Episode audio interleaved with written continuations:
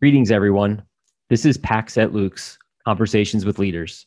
I am Daniel Robb, and I'm here with my co host, Dea Chincuanco. And today, we're delighted to have Andres Valenciano with us. Andres Valenciano is the Minister of Foreign Trade of Costa Rica. He's responsible for Costa Rican foreign trade policies and attraction of foreign investment, as well as a representation to several multilateral organizations such as the WTO and the OECD. Andres is a graduate of the Fletcher School with a master's in international business. Andy, welcome to the podcast. No, thank you very much. It's a pleasure to be here speaking with you both. Thanks for having me. Thank you, Andy. So, as I was preparing for our discussion today, I read that Costa Rica's core values are people, planet, and prosperity. And I'd like to start off with prosperity first. So, congratulations on your entrance into the OECD. And can you tell us what this means for Costa Rica? Thank you. It's definitely a, a, milestone for our country. As, as you know, Costa Rica has been following a particular development path in the sense that uh, we're a country that has no army. Um, we have uh, been able to use those resources and channel them to education um, and health and social security, meaning that at the end of the day, we previous leaders in Costa Rica have understood that what we have to offer to the world is, is our people. Um, so investing in people has translated into having um, high levels of education, uh, and obviously that has put us on a, on a development path that, that has to keep running on our investing in people.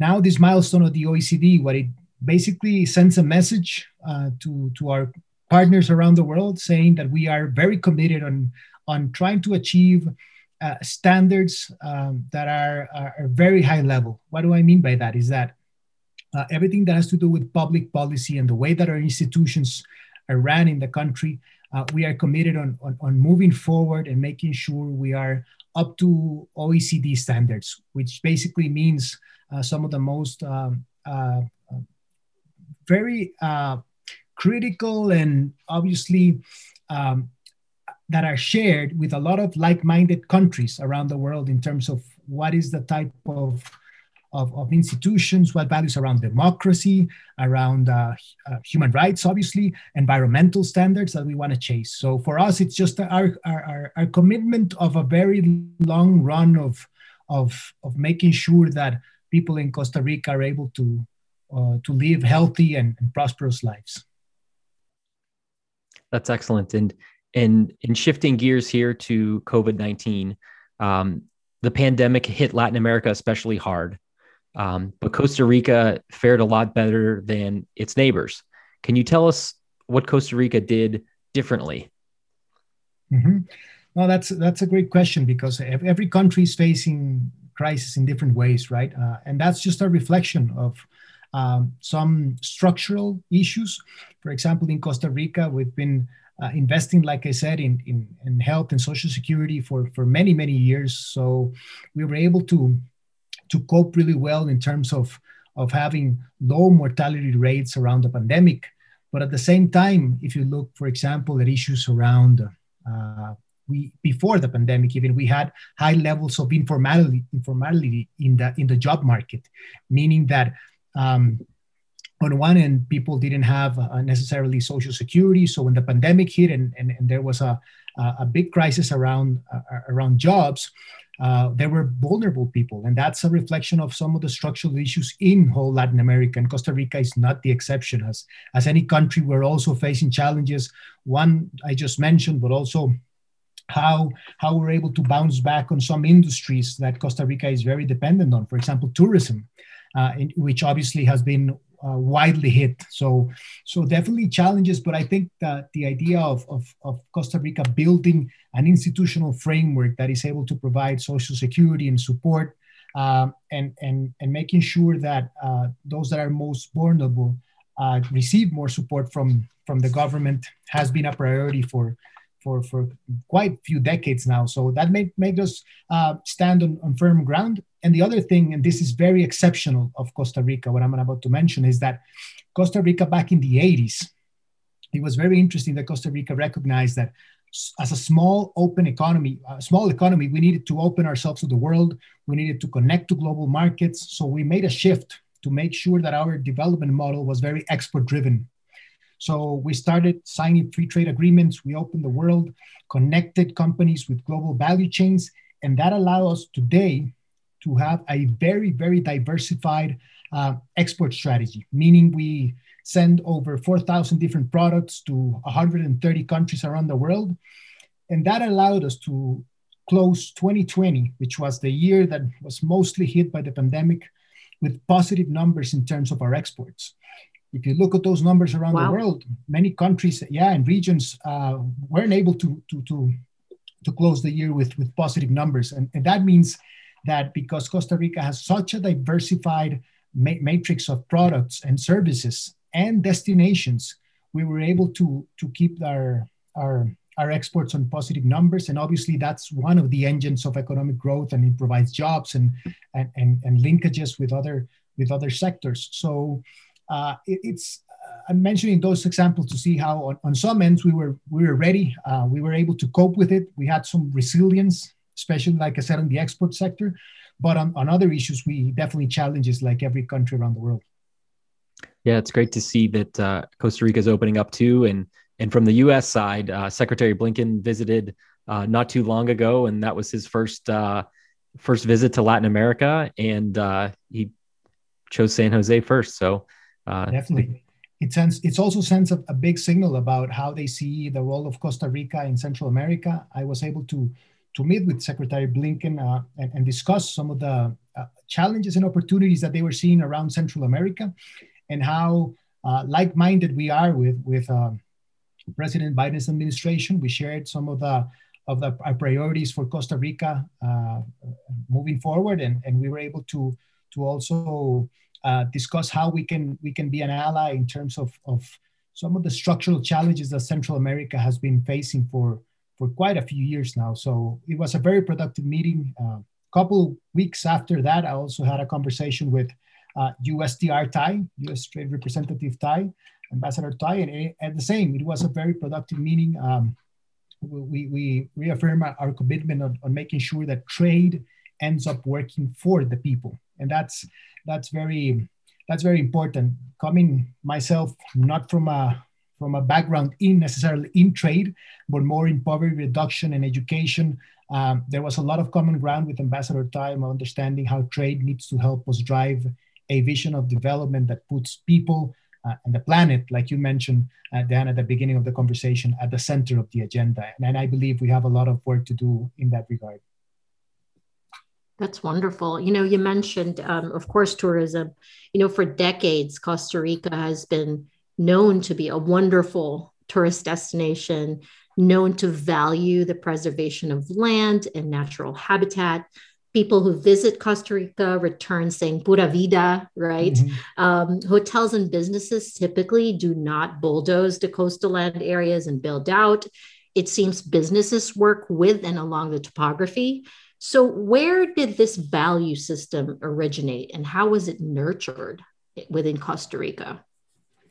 Well, it's not it wasn't a single event. Uh, it was a, um, a, a number of, of, of, of, people and ideas that um, early on like i said when back in the, the start of our of our 20th century costa rica made um, even a little bit before that made education uh, mandatory and free for everyone. Uh, back in the 1930s made huge huge advancement in terms of social security again making healthcare available and free for everyone. Um, then back at the end of the 1940s, abolished the army. Uh, and, and that just the first wave of these reforms saying, well, we, we, we understand that we can have um, our own vision of development that is based on, on, on investing on the people because uh, we don't have other natural resources. We don't have oil or gas or, or any other of the traditional commodities that are found in many countries in Latin America. We don't have any of those.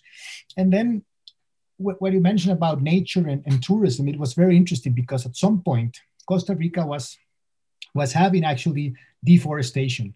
And then we quickly realized that well, a lot of people were coming to Costa Rica precisely to see nature uh, and conservation could actually be a key to that. And what we did, and this is very interesting, for decades, Costa Rica has been a country which has actually reversed deforestation and now has reforested a lot of areas, and it actually pays to do so, not only because of, of of, of, of, schemes and financial schemes because uh, that have been c- come up with in, in which people and, and, and, and companies are paid to preserve the land, but also because uh, tourism, obviously one of our big drivers, people wanna wanna wanna have not only a traditional tourist experience of going to the beach uh, and to the mountains and to the volcano, but now more and more ecotourism or rural tourism, when, where people wanna uh, see how how uh, preservation can also drive economic development and do it in a way that it's uh, like the discussion now is happening around the world. How can we have economic growth and sustainability and not or sustainability, right? So, so I think that has been part of the path that we have been following. It actually has paid off quite well. It really has. Um, definitely definitely so and we really wanted to hear about that and highlight that because it's such a great example of the investment first and foremost from the very beginning, right? Um, even before all the sustainability conversation. Of course, that's always been a conversation, but now it's a critical conversation everywhere. Indeed. Yeah. Um, now, further to Costa Rica's good standing in tourism, um, international consumer confidence progressed, and a healthy level of expatriates residing and staying in Costa Rica. I am actually not um, aware. Are are um, non-residents or you know um, you know expatriates are they able to invest in Costa Rica? Yes, they are. Mm-hmm. They are definitely, and now actually at, at the at Congress, uh, our uh, Asamblea Legislativa, which is like Congress, uh, there was a, a, a, recent bill that passed to actually attract um, investment investors, um, people who are um, who already retired and they want to come to Costa Rica to facilitate that. So yeah, it's it's a very um, welcoming scheme for people who want to invest in that sense. Uh, uh not only for companies, obviously we have our, our free trade zones, which attract a lot of the biggest multinational corporations, but also we have other investments. And again, I think our, our, our, our main attracting uh, attracting factor is the pura vida factor that you mentioned, which a lot of people uh, might be familiar with it or not, but it's it's hard to describe because it's you actually have to be here and see how how people just welcome you and exactly i believe you've been here so so so you can relate to the pura vida saying and a lot of people are attracted to, to that type way of life that they want to live right Right, right. No, I, I have, uh, I had friends in college um, who, you know, visited Costa Rica and, you know, they come back and uh, they have a certain uh, energy and, uh, you know, and they're like, oh, I, you know, and then they, of course, they'd say pura vida and, you know, and it's interesting because when, when, you know, whenever they would say this to me, it's almost like, it, it would translate and then i'm like what is it about the place and they're like you just need to go you know exactly, and, and exactly. of course my family uh, i mentioned to you when we 1st mm-hmm. met um, my family you know we were like we really want to try and do this because also there's alignment in the time zones um, mm-hmm. so if you're trying to work remotely it definitely works, right? Um, there's Absolutely. very there's no adjustment really um, for the central time zones in the U.S. Um, so, and, and, oh, go ahead. You mentioned well, no, just one point point on that when you're saying about uh, the time zones and working remotely. Well, this issue of digital nomads has has definitely exploded. You have, yep. you have to see it to believe it. But a lot of you go to any beach town in Costa Rica and you find people from all around the world. They're saying, well, if I had to work from home, I can actually work from a beach uh, in Costa Rica uh, and and find the the, the, the, the, conditions to be able to do so. So it's it's it's very appropriate for for people who are looking also for a, the different type of lifestyle. Like I mentioned, more and more. Obviously, there's the traditional tourism, there's the ecotourism, but now it's we're very well positioned in the country in the health and wellness uh, tourism. A lot of people come because they want to have a different change in mindset. So they're doing retreats, yoga retreats, well-being retreats um, that, that have been driving a lot of the uh, uh, a lot of tourism in different parts of the country. So yeah, it's it's it's very attracting for people who were looking for that pura vida lifestyle. So Costa Rica has got it right um, commercially, environmentally, um, they have you know you you've fostered and invested in a in an environment that you know is healthy really to kind of prevent that sort of you know um, uh, unwanted uh, you know um, mm-hmm disease really. It's it's a social disease to, to permeate right? Um, it is natural to synthesize and you also mentioned earlier that the education plays a significant hmm. role in these hmm. positive outcomes right?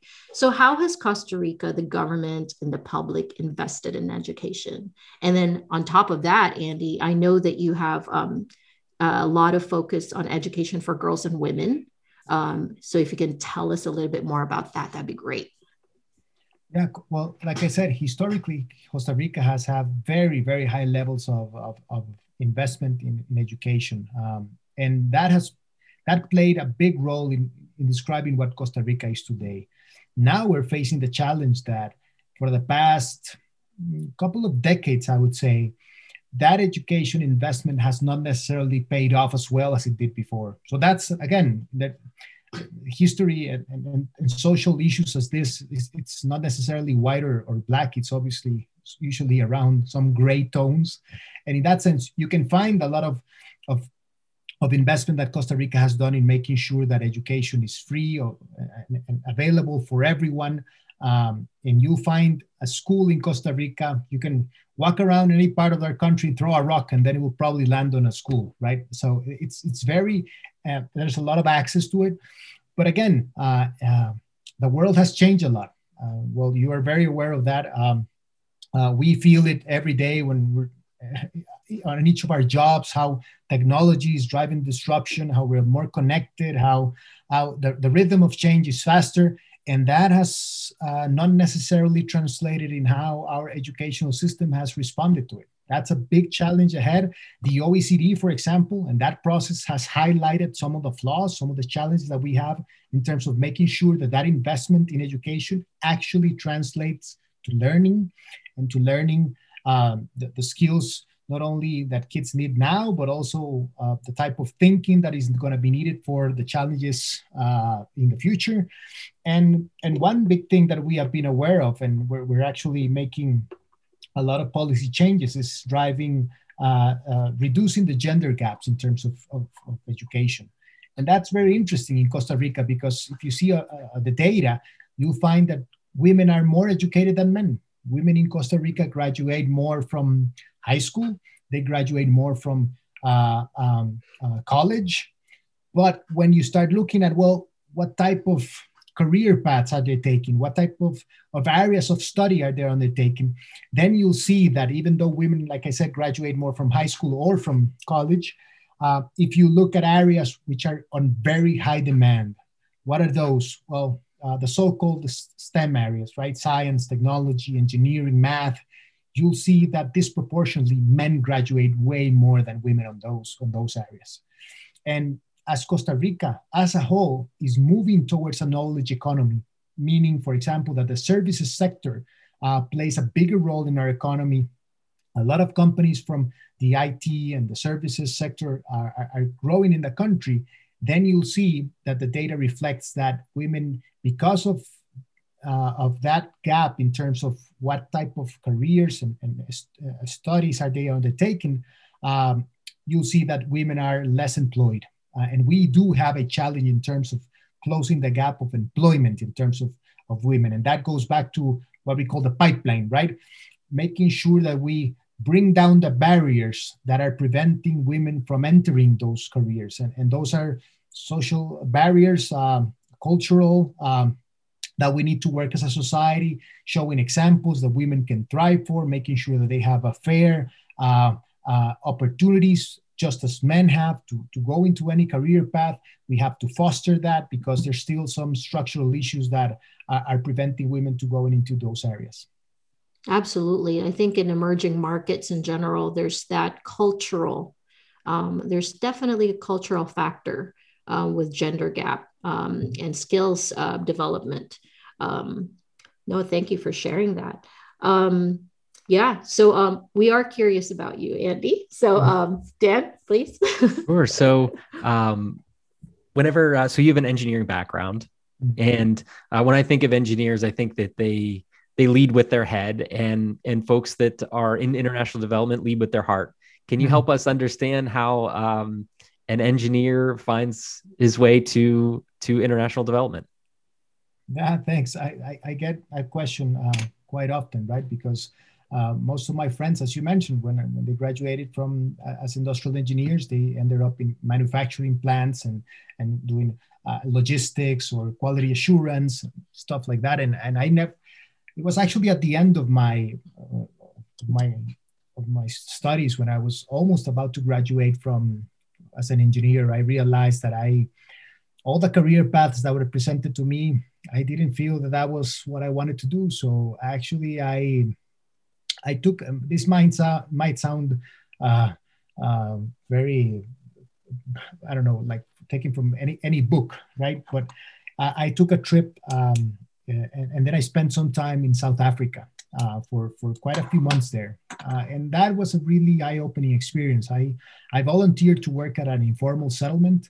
They, they, they call them townships in, in South Africa. One is called Masiphumelele. And being there for a while, I, I had this, uh, this moment of, of clarity and saying like, I'm, uh, I'm sure that my path forward is working with the people, uh, trying to understand what are the drivers of some of the issues that I was seeing there, uh, that they were present in my country, obviously, but maybe uh, in a more dramatic way where I was there in South Africa and saying, like, well, I'm, I'm going to go back and I'm going to work to try to uh, first and foremost understand really what I want to do, but it has to do with working with people. Uh, now you, say like international development. At that moment, I had no idea what that even meant. So I wasn't sure where my path was going to take me, but I said, I don't see myself working at a plant um, with some sort of manufacturing job, but I see myself working with people. And that, that was a, a, very, a very moving um, moment for me. And then that's what I did. I went back, I graduated, but even before graduating, I started volunteering with some local organizations, grassroots organizations who were working on some informal settlements here in Costa Rica, uh, trying to, to, to, learn more and, and, and see what would be the best use of my time and, and my energy. And, and, and, that what that was what kickstarted me on, on that path. Oh, that's wonderful. Yeah, volunteer work, it does. It's kind of like you're doing it voluntarily. So there's already that linkage there. Um, and it's it's nice when there's an opportunity to, to nurture that.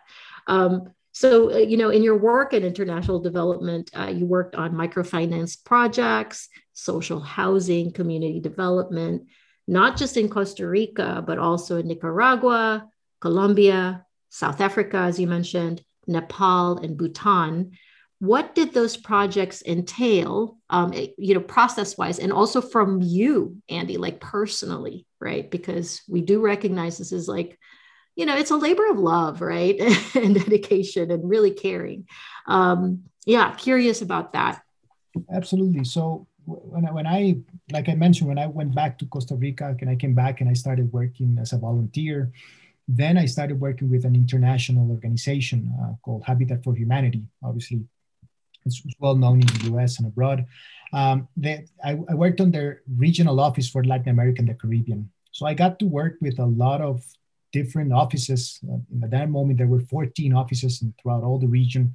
Every country, uh, from Habitat for Humanity's perspective, has has a different challenge when it comes to housing. Some some countries require building more houses just like Guatemala. It needs more houses. In Mexico, actually, there was a lot of uh, housing microfinance projects because people were actually, what they needed was some sort of finance mechanism so they could do uh, an improvement on their already owned houses. Uh, in other countries like Brazil, a lot of the discussion was around land tenure.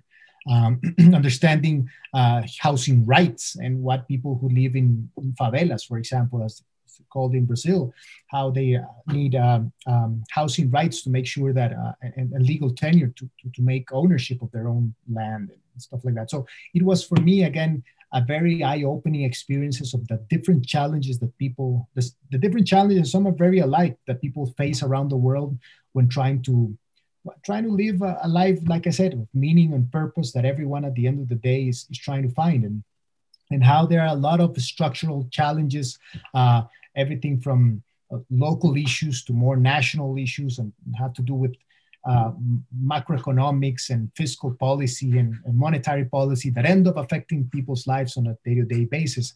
So by be, having an engineering background, I try to, to, to work on, on process improvement and how to how to how to bring that perspective and how to how NGOs are ran, which was very interesting for me, working with a lot of people who had backgrounds in sociology and anthropology and um, uh, and political science, but uh, me with an engineering background, trying to to see how to improve management in terms of of, of, of, of, a, of an NGO that at the end of the day has to be well ran, right?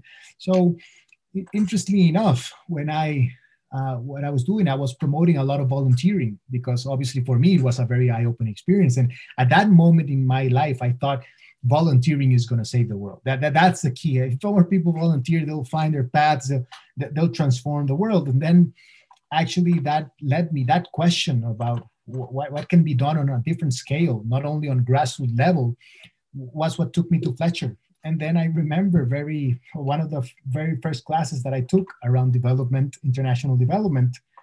My whole idea of volunteering, saving the world, was taken down in the first two hours. I was like, wow. I, I just had a mind shift, a change of mind in, in two hours for the past three years. Uh, it was really, really eye opening because um, it allowed me to, to, to take classes, uh, as, as you both know, in terms of, of, of macroeconomics and in terms of, of, of other structural issues and public policy that at the end end up shaping what happens also on a local level. So it was really interesting because now I could bring this experience of having been able to learn from the people um, uh, and see and hear and, and, actually walk with the people. Uh, um, and those are great teachers. Uh, the same as I could tell you of great teachers that I had at Fletcher, great mentors. I had great mentors that I've been able to to meet who are facing extremely hard conditions and they're able to thrive in those and, and obviously that grassroots experience uh, shaped uh, has shaped my my life through, through how I, I, understand how uh, being in a position um, uh, leading an, an NGO or, or, or, or, or a ministry of or, or, or international organization has to take into account all the knowledge, all the local knowledge and the local reality that ends up uh, shaping a lot. But yeah, that, that shift in terms of, of, of thinking that volunteering was going to save the world to having it brought down in a couple of hours at a class at Fletcher was was really eye opening. What uh, what course was that? That was an international development class. Uh, uh, international it was international development, and actually it was focused a lot on aid, on international aid. It was it was done by a couple of professors. One was the dean at the moment, uh, Peter Uvin, um, who, uh, who, who was very, very, um, one was one of the, the professors that I had a very good relationship with, with uh, throughout my, my two years there. Uh, it was, uh, and then Professor Rob, it was, there were two teachers at the class and both of them were really, were really um, very critical in, in a good way, but very, very critical of, of some of the work that I was doing uh, previously. And, and then I ended up uh, recognizing that, uh, yeah, um, I, I wasn't I wasn't saving the world the way I was think I was doing, right? well, yeah, I, have taken a, a, new course also uh, at Fletcher, of course, the emerging markets policy class, and uh, you know, much like what you're saying, there's a mind shift there that happens with uh, just you know policy proposals and just how to problem solve and whatnot. And um, you know, what's what's encouraging, of course, is like you know when, when you get taken down like that, you kind of you know then they build you up. and yeah, then they go, yeah. well, let's think about how to do this, like you know, effectively. Exactly. And clear, exactly. You know, clearly, Andy, you're doing a fantastic job, and um, you know, you you seem to um, still love it, uh, which is uh, great um, it, all around. Um, you mentioned some mentors as well, and uh, you know, Dan and I were curious. Um, Dan, did you want to uh, jump in on that? Yeah, sure. I was I was curious. Uh, who's been your most important mentor over the past few years or your whole career really and why? Uh, well i've had a, obviously a lot of people that have had a big influence in me and, and i can go all the way back to to see to, to, to at least try to explain how my mom has shaped my my my view on life and what i believe is right and wrong which is at the end some of the foundational aspects but on a professional level obviously i've, I've met a lot of people who has uh, who have on one way or another inspired me and, and that's i will say both the living and the dead. Um, and what do I mean by that? I mean, obviously, you have people who, who, who you get to meet, your paths cross with them. Um, who at some point in your life are very influential and then they might continue to be so for the rest of your life or, or maybe it was just this moment right when uh, like i mentioned professor Uvin and professor wilkinson on that class they were really critical and they really helped me shape my views on, on, on how development works and the really big and complex questions that get asked every day. Uh, and there are others like uh, Professor John Hammock. Again, uh, I think I, have mentioned this when we when we first spoke. But Professor John Hammock at, at, at Fletcher, he's no longer there. He's now at, at Oxford, but he was he was and continues to be um, what I could consider a good friend of mine now. Uh, I, he, he became a good friend, but he was he was my thesis advisor. He was the one who who actually got me asking a lot of questions about um, you know the type of life that I want to live and how how to better pursue that. Like really deep uh, philosophical questions. He was really influential in that in that moment uh, when I was at graduate school, which is a, obviously a, a pivotal moment in life when you're trying to see where, where you're going to take it next and what is it that you want to do for for for for the once you once you graduate so he he continues to be a really close friend and, and, and someone who has uh, who has who I've worked closely with and then here in Costa Rica there are uh, a lot of people who I've I continue to work with really closely who've been friends uh, and and and and then I mentioned the dead people. Uh, I find a lot of inspiration from from books. I think as as Carl Sagan used to say, that it's it's it's, a, it's, a ma- it's magic books because you have a conversation with someone who passed away uh, a thousand years ago, and, and you get to to to to really dive into what he or she was thinking and outview on life, and and then you realize that some of the questions that you're asking. A lot of people have asked them before, right? And they, they come up with their own answers, and then you, you, you put a little bit of I think at the end of the day, you, you, pick a little bit of what you believe um, fits into into into your own um, uh, way of, of, of, thinking and try to obviously forge forge your own path but realize that at the end we're the sum of a lot of conversations we're the sum of a lot of books a lot of mentors and a lot of people and and and being and keeping that open mind um, puts you on that um, on that lifelong learning approach uh, and become being a, student for life recognizing that even as you become older it doesn't mean that that um, that openness to, to to having someone to to to ask those questions and look forward to to being criticized and challenged uh, it has to be a, a, a mindset for, for for for for the rest of your life right? Yeah i agree. And uh, somebody once told me that uh, the importance of virtual mentors. And they said pick five people in history and then read everything about them. And they can be your board of advisors like you said uh, learning about those conversations.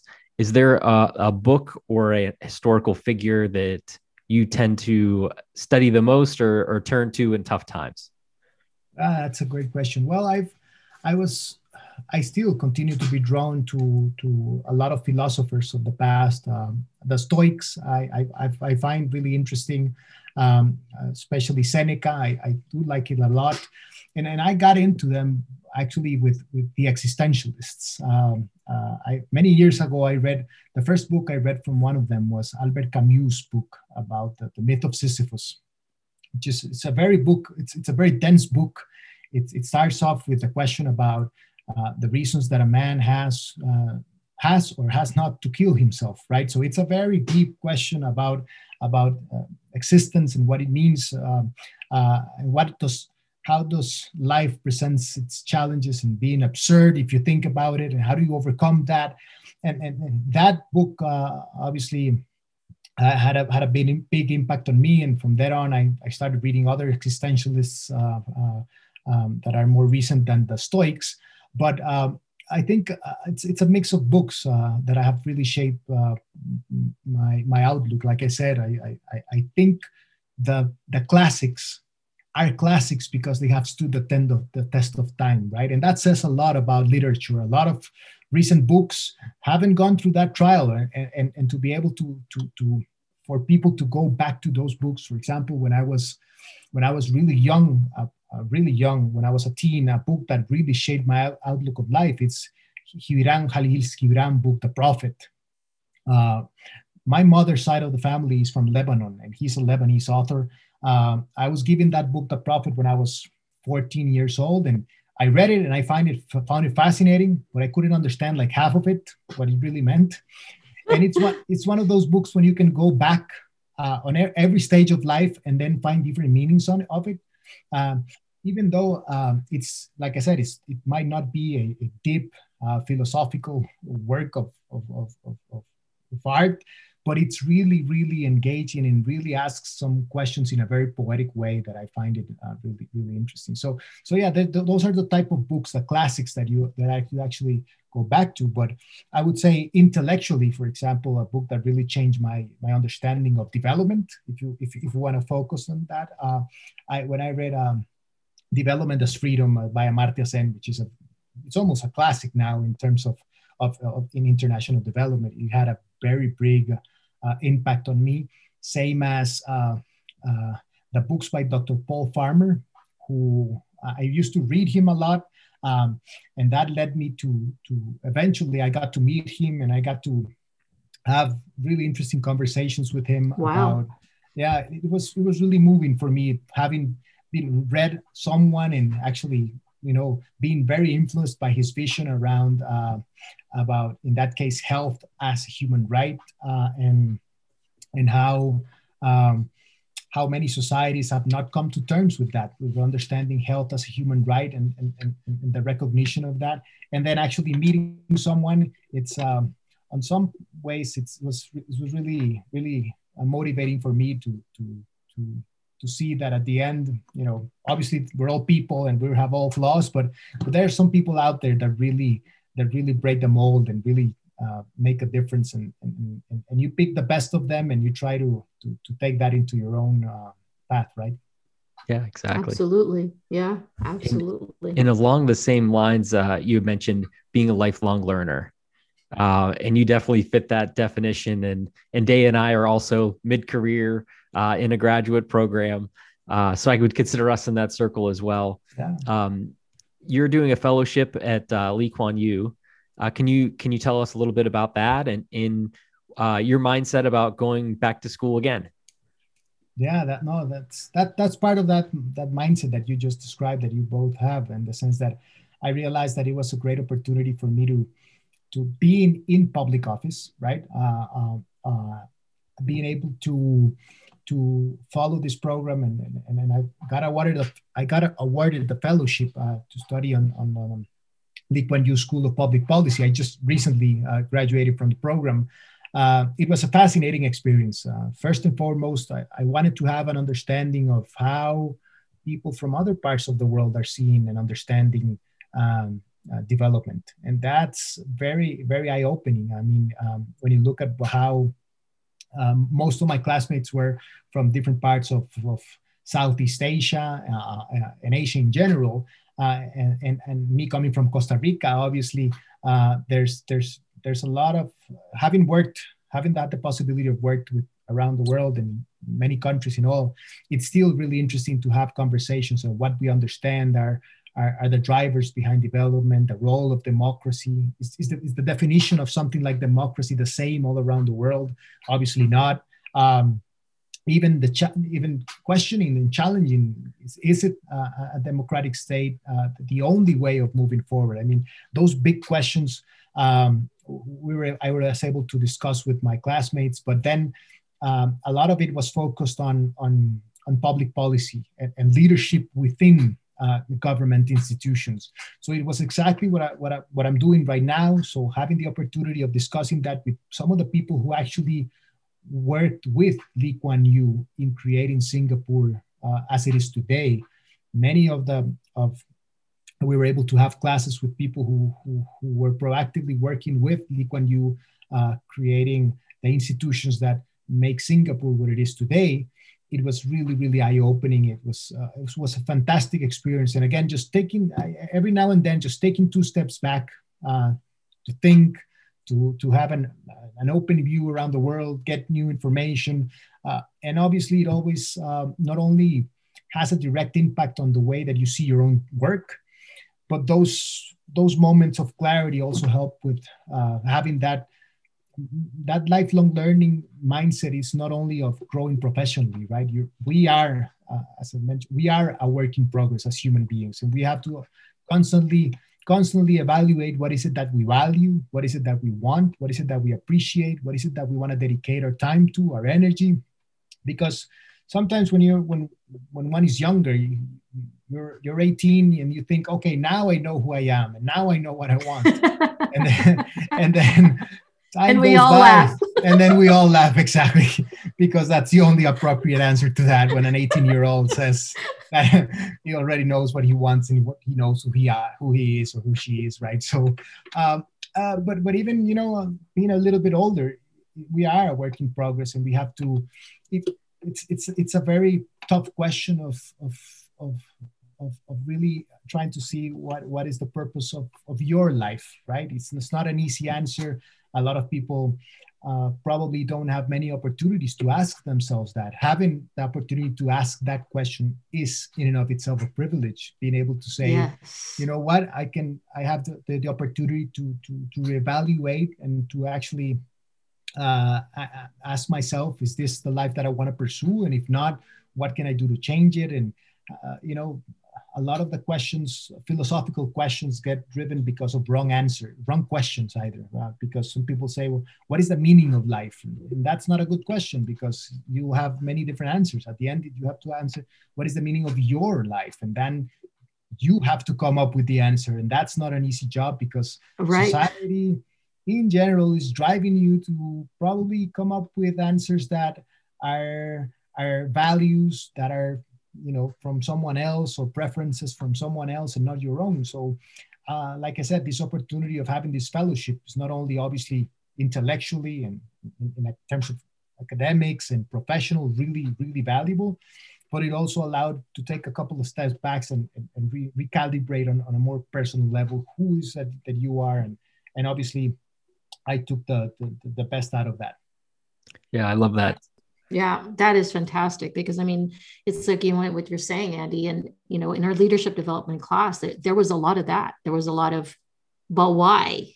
And you know, um, and you know, like you said, it's a philosophical question. It's almost like we're at this this super fast pace where you're almost like not allowed to ask that question you know and, and really it's such an important question because it is what drives everything that you're doing. And i mean not you all of us right?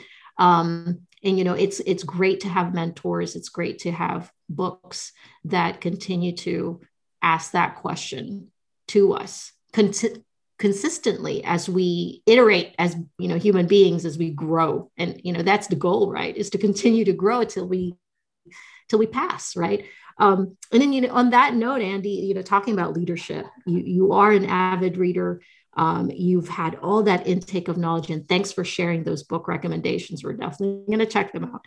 Um, upon your reflections right how would you define an inspirational leader? That's a great question. Well, at the end, uh, leadership is, is, is allowing for, for others to, to grow uh, uh, and, and, and being, a, being a, a bridge, or some people call it being a gardener, right? Uh, in the sense that at the end, you have to, to be able to obviously um, gather uh, gather people around a, a vision and a common goal and work towards it. But more than that, I would say the process the process is the product in the sense that um, it do ma- it do matters how how you reach that goal. I believe so. That that that is something that I believe. So it, it, it has to do with in that process allowing people to feel that they are contributing, allowing people that there is purpose in what they do, allowing people to to to to fail uh, and and not be shunned by it, allowing people to to to work together and, and around a common cause, and and, and that would be the, the, the best definition of, of, of leadership. People who I've worked um, under, who who I believe uh, have been great leaders, are the ones that have actually allowed my potential to grow. That's when I yeah. look back and I say, well, that definitely was a position in what in where I was pushed in a way that I was challenged in an exciting way it doesn't mean it was easy. It doesn't mean it was fun all the time, right? Uh, because right. there's there's that old saying that says if, if if you find if you find a job that you like you're never going to have to work one day in your life and that's not true because at the yes. end of the day it's going to be stressful it's going to be hard but but because you have meaning it makes sense right um, and that's mm-hmm. very existential that's very Nietzsche at the end of the day when he said right. life, right. life is suffering and then you have to find meaning in order to survive right so if you're able to nurture a place, uh, whether that's a, that's a team, a small team, whether that's the whole company, whether that's an international organization, whatever it is, in which people can feel they're valued, that their work has purpose, that they can uh, uh, grow both intellectually and professionally. Uh, I think that is uh, very, it's not just achieving a goal and achieving a metric and a KPI, which is obviously is important, but it also has to do with the way you do it. And I think leadership has to do with, with, with creating that environment and allowing people to, to grow their potential that way. I really love the the symbolism of gardening there because you're right. It's it's in under the right um, environment and nurturing. Um, and yes, it, growth requires you know some some pain. You know? it's not it's not comfortable all the time, right? Um, but you know, I think the outcomes just come about, right? Um, it just will naturally come um, in the right conditions, in the right you know spirit, and the right intent. Um, oh, thanks for sharing that. It's, it's wonderful uh, the, there's a saying. I think it's actually from from the first time I heard it. It was it was from from Cubans. Um, in Spanish, they say, "Well, you know what?" They say it for kids. Uh, they say kids need rigor y afecto, rigor y afecto, which is kids need discipline and love discipline and love and, it's a right balance around those two and i think the issue of discipline it's important because when, when I was describing this nurturing environment, I didn't I, I don't want it to sound that it's that it's like I said, everyone do does whatever they want and and it's and, it's a right. party every day. No, no, it's it's it's very right. rigorous. It's discipline. It's it's it's you have to make sure that uh, people deliver, but but you can do that. Um, I've seen it on and off that you can do that in an environment that is also you know positive and it's it allows people to grow. and It, doesn't have to be all um, an environment that actually delivers goals, but at the end it crushes the human spirit in the process of doing so.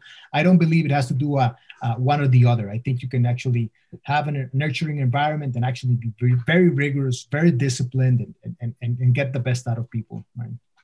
Yeah, no, I, I uh, you know, I, in terms of the children, I, I taught in an after school program um, when I thought I wanted to be a, a, teacher many, many moons ago, amongst the other uh, slew of other jobs I was thinking about, professions and calling, whatnot. But um, you're right about the discipline because, um, you know, when I was around those kids, uh, you, they will resist, you know, that discipline. But it's actually in understanding what that discipline is about right? Trying to get them to be better, right? Um, um, coming from the right place. They start to feel that accountability and how important that accountability is. And, you know, and it will, you know, in the beginning, of course, and as always, they'll resist it. But, you know, but then once it's instilled and they start to understand what it's about, um, you know, then the appreciation is there the attachment is there you know as far as like um, looking up you know in terms of leadership looking up to to um, someone else to to lead the way or teach. And eventually like you said also giving the room for growth. Um, no th- that's wonderful. And, and i'm glad that you pointed that out as well because yeah, for sure it takes work. It takes a lot of work and discipline yes. but it's also i think people need to need to feel that that you care as a leader, that you genuinely care about them, right? And, and that's very easy to, I mean, that's very too easy to read. Yes. You can fake that. You either really can, people will see through every, uh, after a couple of hours or a couple of interactions, people will see if, they, if you really care about them, about their work, about what, what is it that the mission of the, of the company or the organization. You have to care. Um, and then obviously you need to to be able to deliver and that has to do with not only uh, caring about what you do, but being able to have the, the competency, the skills to be able to, to deliver and to lead among complex and challenging times. Uh, um, it, it's it's a it's a it's a mix of those things, I would say, right? Sure, especially navigating uncertainty um, and a constant change, which you know uh, that is a constant. You know, things are always changing. Um, you know, in many ways even like you said with education you know the investment was placed in there but then now it's a it's a retooling it's a re you know understanding again the new landscape and what's needed out there. And um but yeah um no these are great insights you know because um you know leadership is is serving at the end of the day. It's you know it, it's not about you it's not about me. It's you know if you want to lead it's it's actually um, it's a huge responsibility. It's a huge accountability, and um, and yeah, I'm, I'm, really glad that you used that phrase. Uh, that, that you have to under, understand that it's that it's not about you, right? It's very, um, it's. Uh, I don't know if there are any uh, Marvel fans out there, but that if you've seen the movie yes. Doctor, Doctor Strange, yes, Doctor Strange, I would say that's the best conversation of, of for the whole Marvel universe. It's when he's talking with the ancient one and and then she, she turns to him and she says yeah that that you know what? Uh, your desire to grow and to be the best and, and just has has made you a, a, great doctor but it's precisely the reason that have has actually um, um, not allowed you to to be an, an to really thrive and to really grow past that because you haven't understood that it's sometimes it's not about you right?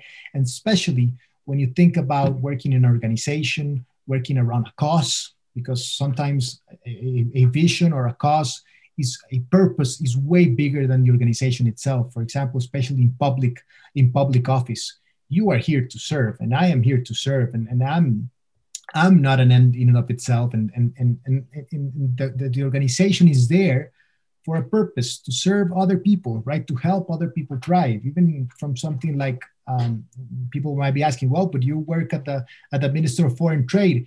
That's the same thing. Trade at the end of the day has to work for the people. It has to allow people to thrive, to grow.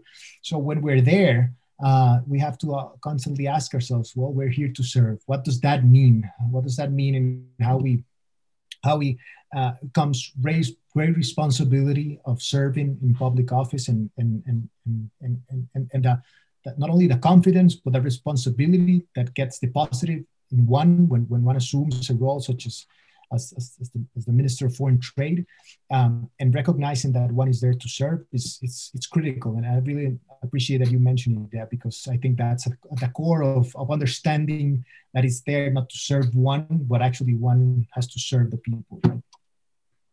Yeah. Thanks, Andy. Now, with all the the heavy lifting that you do, what do you do to um, to recharge? You know, um, you've got wonderful landscape, of course, Costa Rica. But uh, do, do, you like to take walks? Uh, I know you have dogs. Um, uh, what uh, what do you enjoy? That, that's that's a great question because uh, earlier in my right after I graduated from Fletcher, actually, I had a moment when I was I was working in an NGO that was going through this very complex process. Uh, we were restructuring it. We had some. When I got there, I was basically I got there as a SWAT in the sense that the organization was going through very challenging financial uh, situation.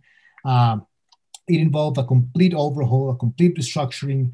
I went so so deep into work that at one point I raised my head and I realized uh, everything that I value besides work I've actually not taken care of it. I had stopped exercising. I had stopped reading for pleasure.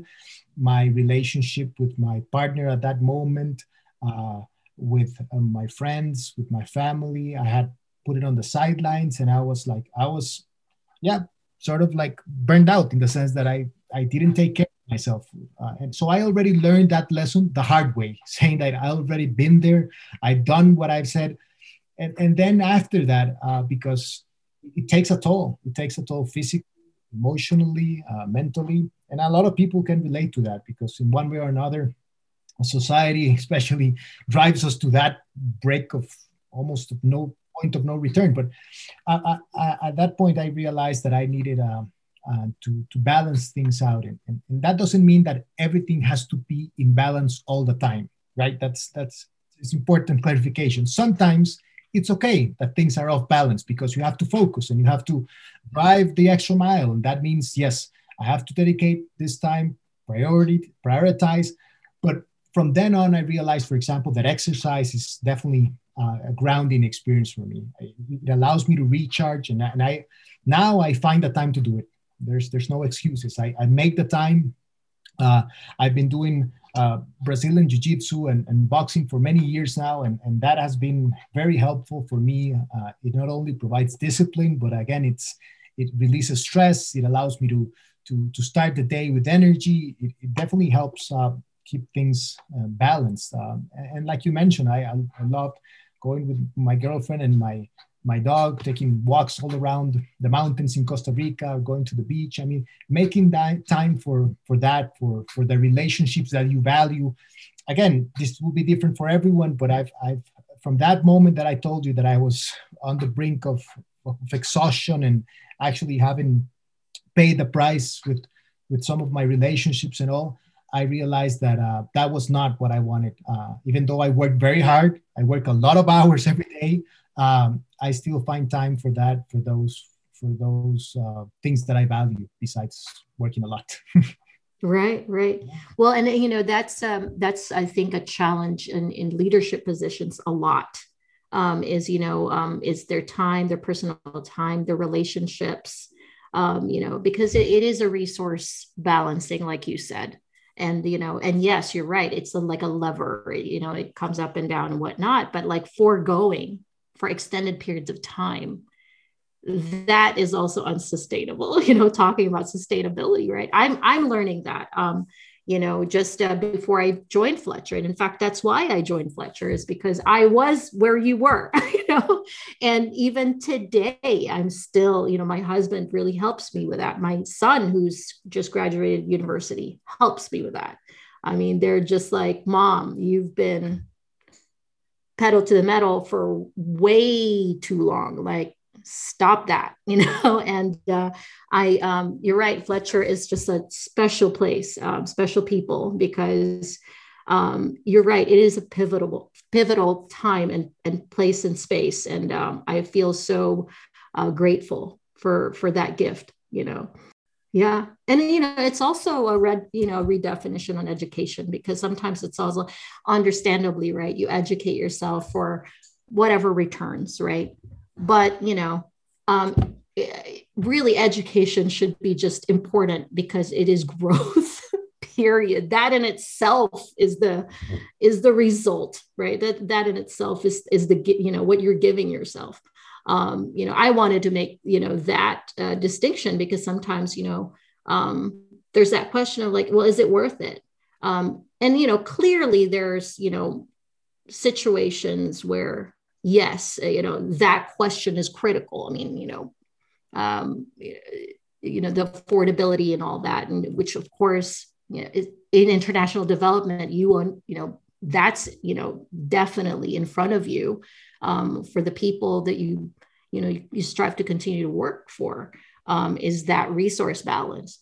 But, you know, once again, it's just a value of, of education in itself what does it mean you know what is it but what is the return right i mean and, and yeah. education at the end i mean you can have very structured process like the formal aspects of education like um, like a fellowship like a graduate program like executive education all those things. But it doesn't have to be just that right at the end. Right. you can give yourself an education. Like i said there there's a lot of people you can have amazing conversations who are long dead that can definitely transform the way of how you're thinking and and and, and providing that that moments to reflect. Uh, again it doesn't have to be in a very structured way. For a lot of people it might be doing meditation for a lot of people might be just having time with friends and family. That's the thing. At the end no one can give you the answers of what that looks like and what is it within your possibilities. But um, for people who, who, are able to um, it's definitely a privilege to be able to to take some time and, and evaluate what is it that you that you want to dedicate your life to. And that also includes not only finding purpose in your job is also well uh, do you want to how how does all those other things fit in your into your your equation right? And, and it's not not going to look uh, balanced every time. Sometimes it's going to be messy because that's that's just life but but making sure you understand uh, what is that you're doing how is that you're dedicating yourself and and making sure that you're living your life according at least to to to what you you value. Uh, it's it's um, we have to proactively look for those moments to try to define who we are because society otherwise will just get on a on a wheel that goes just goes so fast and society won't allow you to, to, to take a takes take some time and, and reflect. So uh, obviously going to school taking a program like that will only not only expand your network and learn more uh, intellectually but also allow you to, to have those conversations that can shape um, and at the end it just translates into into uh, the definition of, of, of who we are as human beings because we are multidimensional. We value a lot of things, we pursue a lot of things. Uh, um, and, and then um, I think living a rich life has to do with finding all those areas in which we want to flourish and we want to share and want to uh, connect with others. And, uh, and there are a lot of opportunities to do that on even on very day-to-day stuff but but it's it's it's hard because like i said society is always pushing you to just uh, being like the rest and not finding your own voice which is not easy to do. So as we kind of close here andy thank you so much for your time. Do you have any uh, closing thoughts for our listeners? Well no thanks to both of you for for allowing me to, to share some of the ideas and the experience and hearing from you both obviously has been a, a pleasure for me. Um, more than happy to to to be on the podcast. I I, I really believe that more and more um, opportunities for people to to, to discuss uh, and to share and to connect are needed um, because a lot of people are we're all struggling we're all struggling one way or another so having also the opportunity to, to share some of the challenges. You, the same with reading book from someone who asked those questions many years ago and found really interesting questions. Hearing a podcast that might excite you to to start on a new path or to look for more information or to connect with others. Um, and that a lot is, is needed and, and, and, spaces like this to have these open conversations uh, in a world where information is now reduced to a couple of characters where there's no depth, there's no depth, there's no connection. Uh, this is really valuable, I, I think, and, and, I appreciate it. I appreciate the time, and obviously uh, you too for for setting this up and inviting me. I, I, appreciate it, and hope I'll give you the best of luck on, on your endeavors. And uh, happy to if you keep doing this for a couple of years and you have so many guests that that then you can get to repeat some guests, I'd be more than happy to oh, come back. Yeah. at some. We would love that. Yes, uh, yes, we definitely. Um, you know, for Dan and I, it's been such a enlightening um, experience. We, we're learning so much. We're enjoying, um, you know, meeting new people and hearing, you know, themselves awesome. share themselves like you've shared with us, you know, and it's such a gift. And we, we we're so thankful. And um, Andy, thank you for being such a light and a leader. Um, you definitely um, exhibit that. And, uh, you know, thank you for the the conversation today. It was very much needed. And I think, like what you said, you know, for people running and doing errands and whatnot, just hearing this today um, is definitely going to feed their soul. So thank you for that. Hopefully. No, thank you very much. Uh, again, it was a pleasure. Dan, Dea, yeah. Best, of, best of luck and um, we'll be in contact.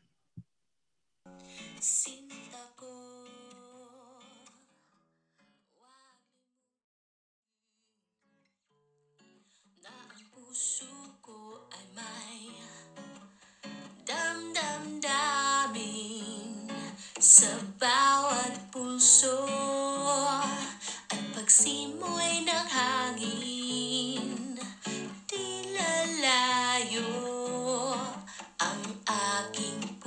What